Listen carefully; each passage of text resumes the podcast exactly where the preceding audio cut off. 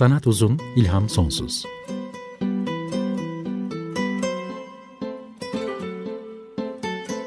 Sanat üzerine psikolojik sohbetler.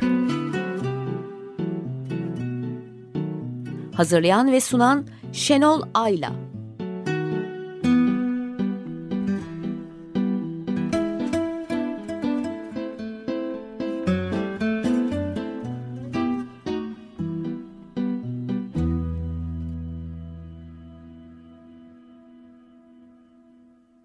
94.9 Açık Radyo'da Sanat Uzun İlham Sonsuz'dan merhaba ben Şenol Ayla. Teknik Masa'da da bugün Ömer Şahin var. Twitter hesabımızı biliyorsunuz. Et sanat alt uzun. Podcast'imize nasıl ulaşacağınızı da biliyorsunuz artık. Açık Radyo.com.tr'nin ana sayfasında programlar bölümünün altında bulabiliyorsunuz. Orada podcast'a ulaşımınız dışında kayıt arşivinde e, bulabiliyorsunuz. Evren birbirinden engin hava sütunlarıyla ayrılmış çok alçak parmaklıklarla çevrili, sayısı belirsiz, belki de sonsuz altıgen dehlizlerden oluşmuştur. Altıgenlerin hangisinden bakılırsa uçsuz bucaksız üst katlarla alt katlar görülebilir. Dehlizlerin dağılış biçimi de değişmez. Her yanda beşer uzun raftan toplam 25 raf, biri dışında duvarların tümünü kaplar. Rafların yüksekliği tavandan zeminedir. Sıradan bir kitaplığınkini pek aşmaz. Açıktaki kenarlardan biri dar bir geçide, ilk geçidin ve ötekilerin tıpkısı bir başka dehlize açılır. Evet, Jorge Luis Borges Babil Kitaplığı öyküsüne böyle başlıyor. 1941'de ilk olarak yayınlanan La Biblioteca de Babel öyküsüne.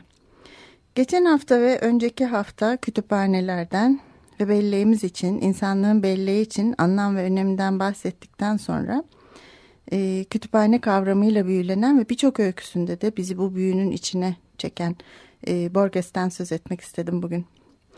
Bu Borges hakkında değil, Borges'in kitaplarla ilişkisi hakkında bir program olacak. E, Jorge Luis Borges yarım saatte sığmaz ve üzerine konuşacak çok şey var. Başka programlarda da söz etmek e, istiyorum. Yazarlar için kitap yazan insanlar için kitapların etkisi tartışılmaz tabii.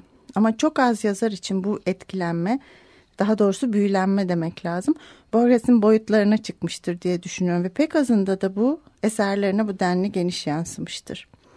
E, o kadar ki cennetin bir tür kitaplık olduğunu hayal etmişimdir hep diyen bir yazardır Borges. E, Jorge Luis Borges 1899'da doğmuş ve 1986'da ölmüş. E, biz belleklerimiziz dediğini bilirsiniz. E, Arjantinlidir ve İspanyol dili edebiyatının en önemli, dünyada da en tanınan yazarlarından, benim de en sevdiklerimden. Babel Kütüphanesi az önce okuduğum gibi bir yer. E, sonsuz sayıda altıgen oda var, sonsuz sayıda kitap. Altıgen odalar, döner merdivenler e, ve dar geçitlerle birbirine bağlanıyor. Aradaki geçitlerde birer ayna bulunuyor. Ve bu aynalar da sonsuzluk hissini arttırıyor. Ee, yazar da öyle diyor ki e, anlatıcı bu aynalara ihtiyaç duyulduğuna göre sonsuz değildir bu kütüphane. Yoksa neden sonsuzluk hissi yaratacak aynalara ihtiyaç olsun ki diyor. Ama gene de sonsuz olduğundan da şüpheleniliyor. E, altıgen odalarda duvarlardan her birinde 5 raf, her rafta 32 kitap bulunur. Her kitap 410 sayfadır. Her sayfada 40 satır ve her e, her satırda da yaklaşık 80 harf vardır. Bu engin kitaplıkta birbirinin tıpkısı iki kitap yoktur ve gelmiş geçmiş bütün kitaplarda burada bulunur. Bunun böyle olduğu da anlaşıldığında diyor anlatıcı, insanlar engin bir mutluluk duydular. Çünkü el değmemiş gizli bir hazinenin sahibi olmuştular. Daha fazla anlatmayacağım. Bu öykü anlatılabilir bir öykü değil. Okunması gerek. En az kitaplık kadar karmaşık labirentine sizi çeken bir öykü. Gerçekten de anlatmak mümkün değil. Ee, ama ilginç bir site var. Babil kitaplığını da çizmişler. Okuduktan sonra öyküyü ya da okuduysanız e, doğrudan bakabilirsiniz. Onun da e, linkini Twitter'dan paylaşacağım. libraryofbabel.info adresinde.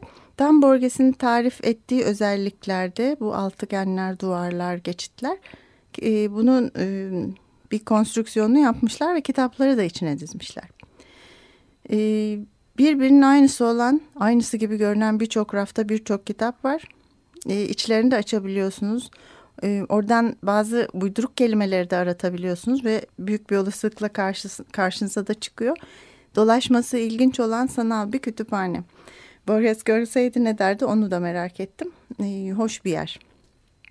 Babil kitaplığından yazılmasından 40 yıl kadar sonra 1980'de yazılmış olan e, Umberto Eco'nun Gül'ün Adı kitabındaki kütüphane de buna çok benziyor aslında.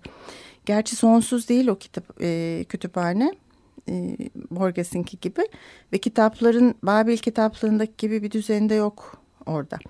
Ama tasarımını filmde izlediğinizde Babil kitaplığı işte burası olmalı diyorsunuz. Zaten öyküyü belki bilirsiniz. Her şeyin ortasında başrolde bu labirent gibi ve sonsuz gibi görünen kütüphane vardır. E, Umberto Eco'nun Gül'ün adı romanı 1980'de çıkmıştı ilk olarak ve Orta Çağ'da bir manastırdaki cinayetlerin gizemini araştırmak üzere buraya gelen hmm, Baskerville William ve Çırağan'ın öyküsüydü. Yönetmeni Jean-Jacques Anoy'du filmin. E, bence çok güzel bir filmdi. E, kitabı da iyi yansıttığını düşünüyorum. E, Sean Connery oynuyordu başrolde. Filmin e, sadece bu kütüphane kısmını da Twitter'dan paylaşmak istiyorum. Çünkü YouTube'da o kısmı var sadece. Hmm, Baskerville William'ın ve Çırağan'ın kütüphaneyi keşfettikleri ilginç sahne. Buradaki kitap tas e, kütüphane tasarımı da sizi Babil Kütüphanesi'ne götürecek gibi geliyor. Borges'in kitaplarla ilişkisi öykülerinden sezilebiliyor ama hiçbir sezi bana kalırsa içeriden yani yazarın evinin içinden ve birinci ağızdan alınan bilgi kadar değerli olamıyor. Merak ettiklerimizi bize Alberto Manguel anlatıyor Borges'in Evinde adlı kitabında. Borges'in Evinde de 2013'te çıktı Türkçe'de Cem Akaş'ın çevirisiyle. E, Alberto Manguel'i hatırlarsınız. Geçen dönem Hayali Yerler Sözlüğü kitabından söz etmiştim.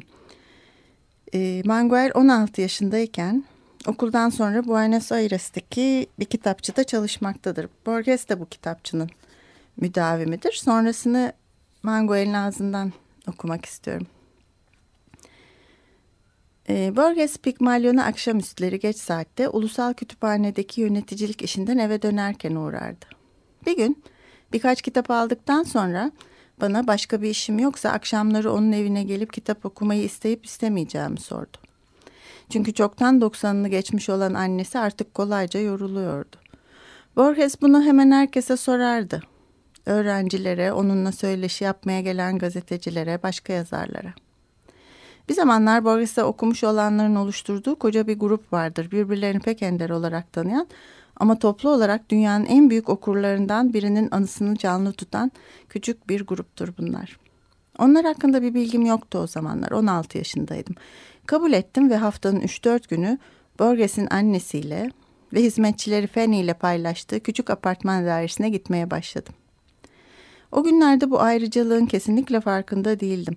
Borges'e büyük bir hayranlık duyan teyzem bu vurdum duymazlığım karşısında hafif dehşete kapılmıştı. Notlar almamı, karşılaşmalarımızın günlüğünü tutmamı istiyordu.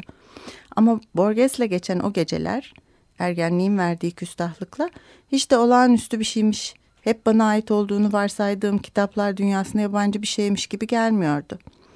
Eğer yabancı ya da sıkıcı gelen bir şey varsa o da çoğu diğer konuşmalarda. Öğretmenlerimle kimya ya da Güney Atlantik coğrafyası hakkındaki konuşmalar, arkadaşlarımla futbol hakkındaki konuşmalar, akrabalarımla sınav sonuçlarım ve sağlığım, komşularımızla ve diğer komşularımız hakkındaki konuşmalar.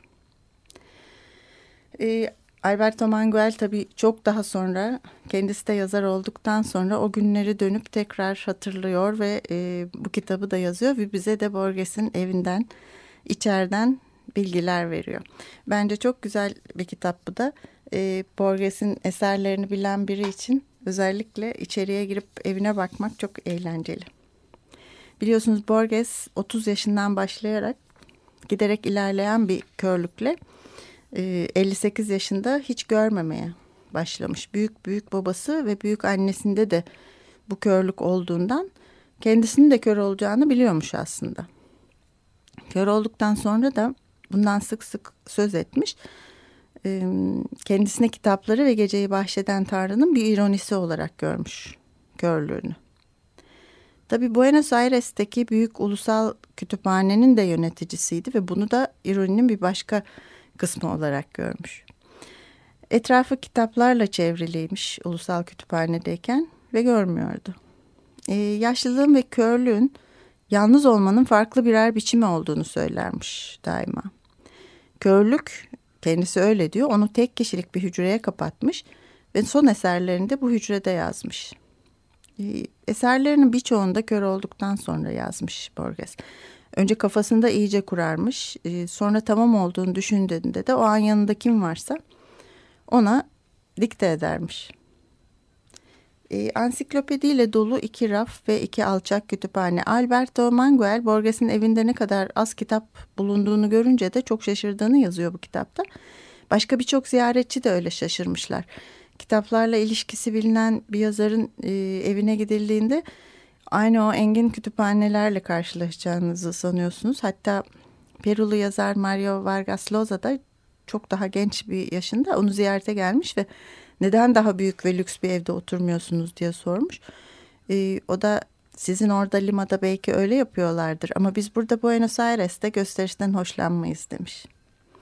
Ama herkes de aynı şeyi söylüyor ki Borges ansiklopedileriyle de gurur duyarmış. Rastgele açıp e, gelen maddeyi okur. Daha doğrusu yanında kimse varsa okuturmuş.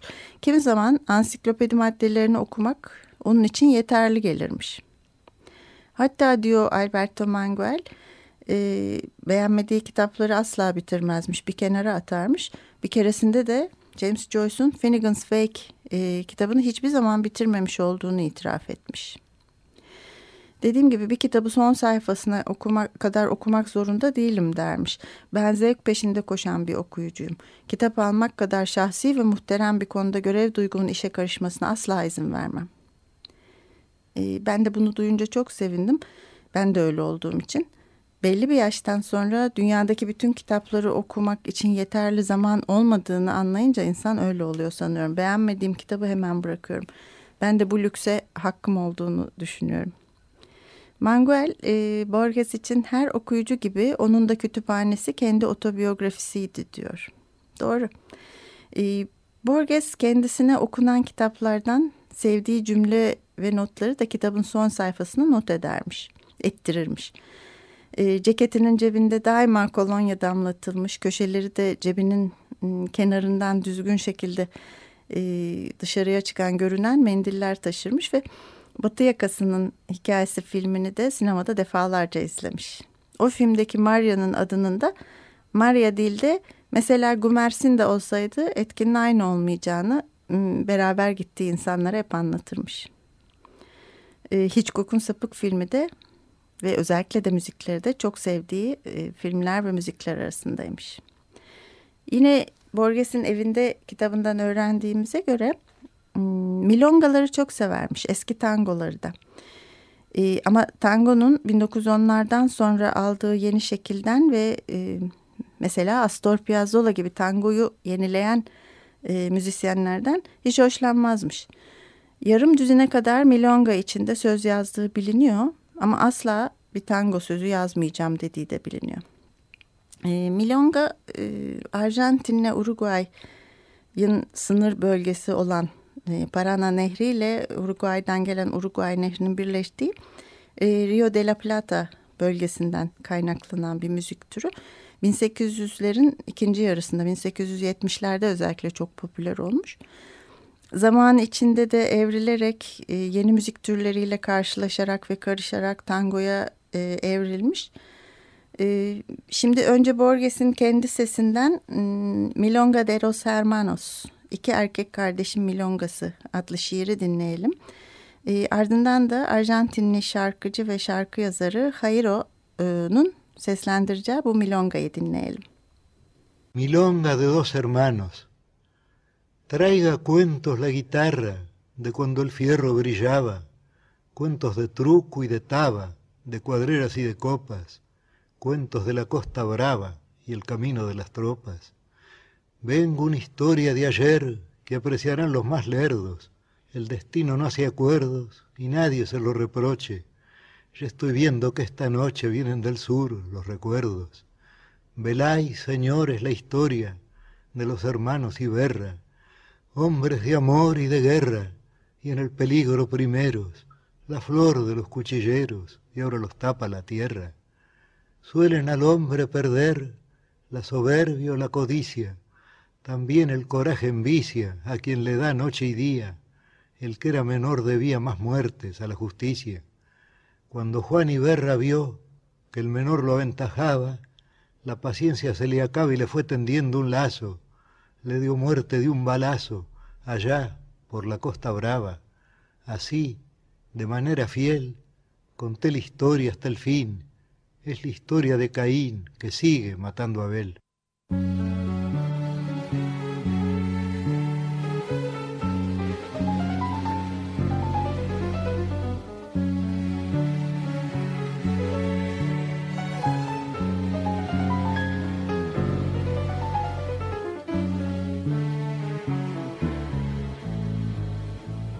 Traiga cuentos la guitarra de cuando el fierro brillaba, cuentos de truco y de taba, de cuadreras y de copas, cuentos de la costa brava y el camino de las tropas. Venga una historia de ayer que apreciarán los más lerdos. El destino no hace acuerdos y nadie se lo reproche. Ya estoy viendo que esta noche vienen del sur los recuerdos.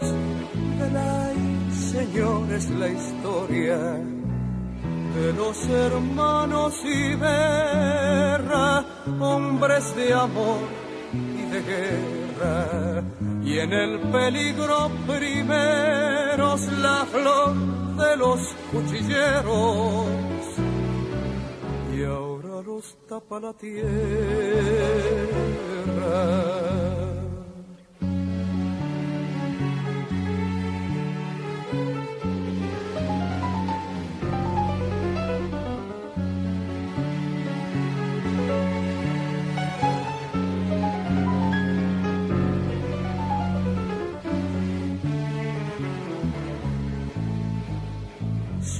Al hombre perder la soberbia o la codicia, también el coraje envicia. A quien le da noche y día, el que era menor debía más muertes a la justicia. Cuando Juan Iberra vio que el menor lo aventajaba, la paciencia se le acaba y le fue tendiendo un lazo, le dio muerte de un balazo allá por la costa brava, así de manera fiel. Conté la historia hasta el fin es la historia de Caín, que sigue matando a Abel, es la historia de Caín, que sigue matando a Abel. 94.9 Açık Radyo'da Sanat Uzun İlham Sonsuz'u dinliyorsunuz. Jorge Luis Borges'ten e, sözlerini yazdığı Milonga de los Hermanos e, şiirini dinledik. Hemen arkasından da yine bu şiirin, bu şarkı sözünün Hayro tarafından e, seslendirilmiş halini, Milongasını dinledik. E, Umberto Eco'dan ve onun kitaplar, kütüphanelere dair düşüncelerinden ve İskenderiye Kütüphanesi'nin açılışında yaptığı konuşmadan e, iki program önce söz etmiştim.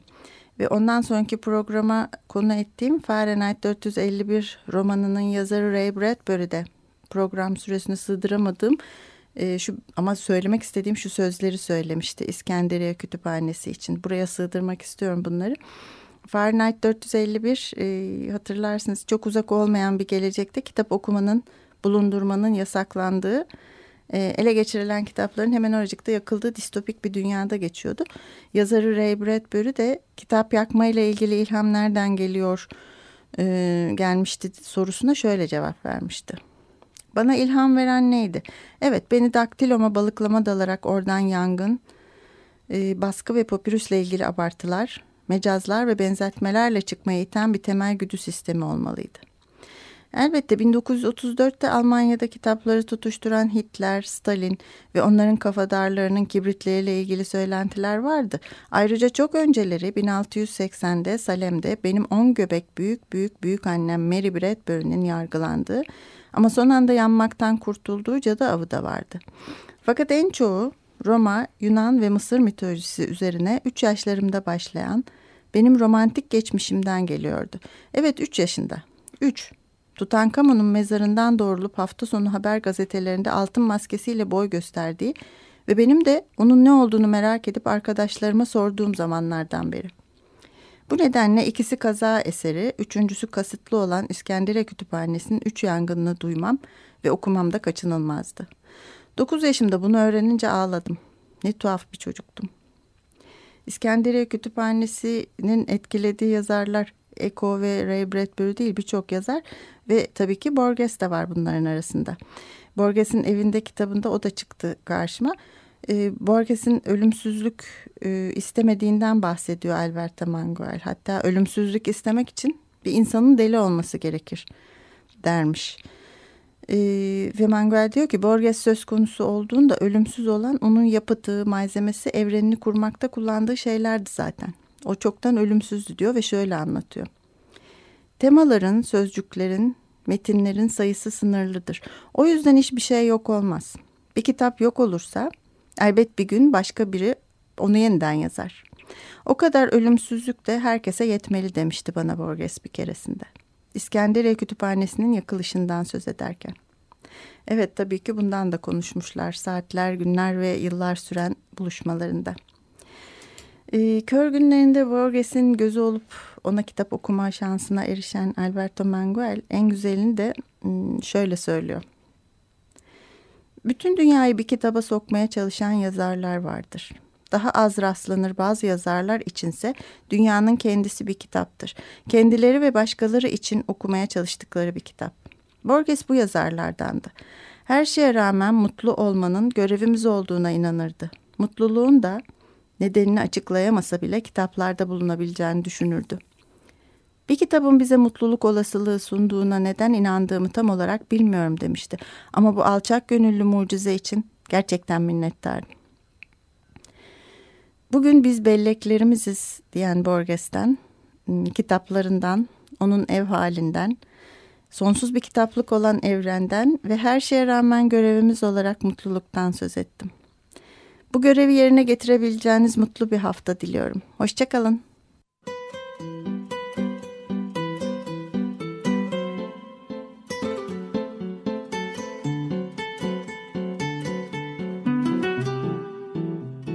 Sanat uzun, ilham sonsuz.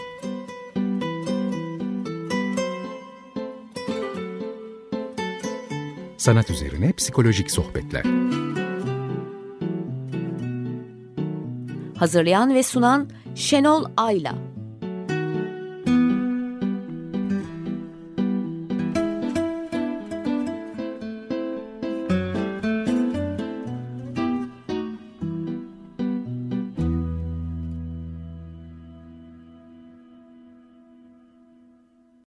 Açık Radyo program destekçisi olun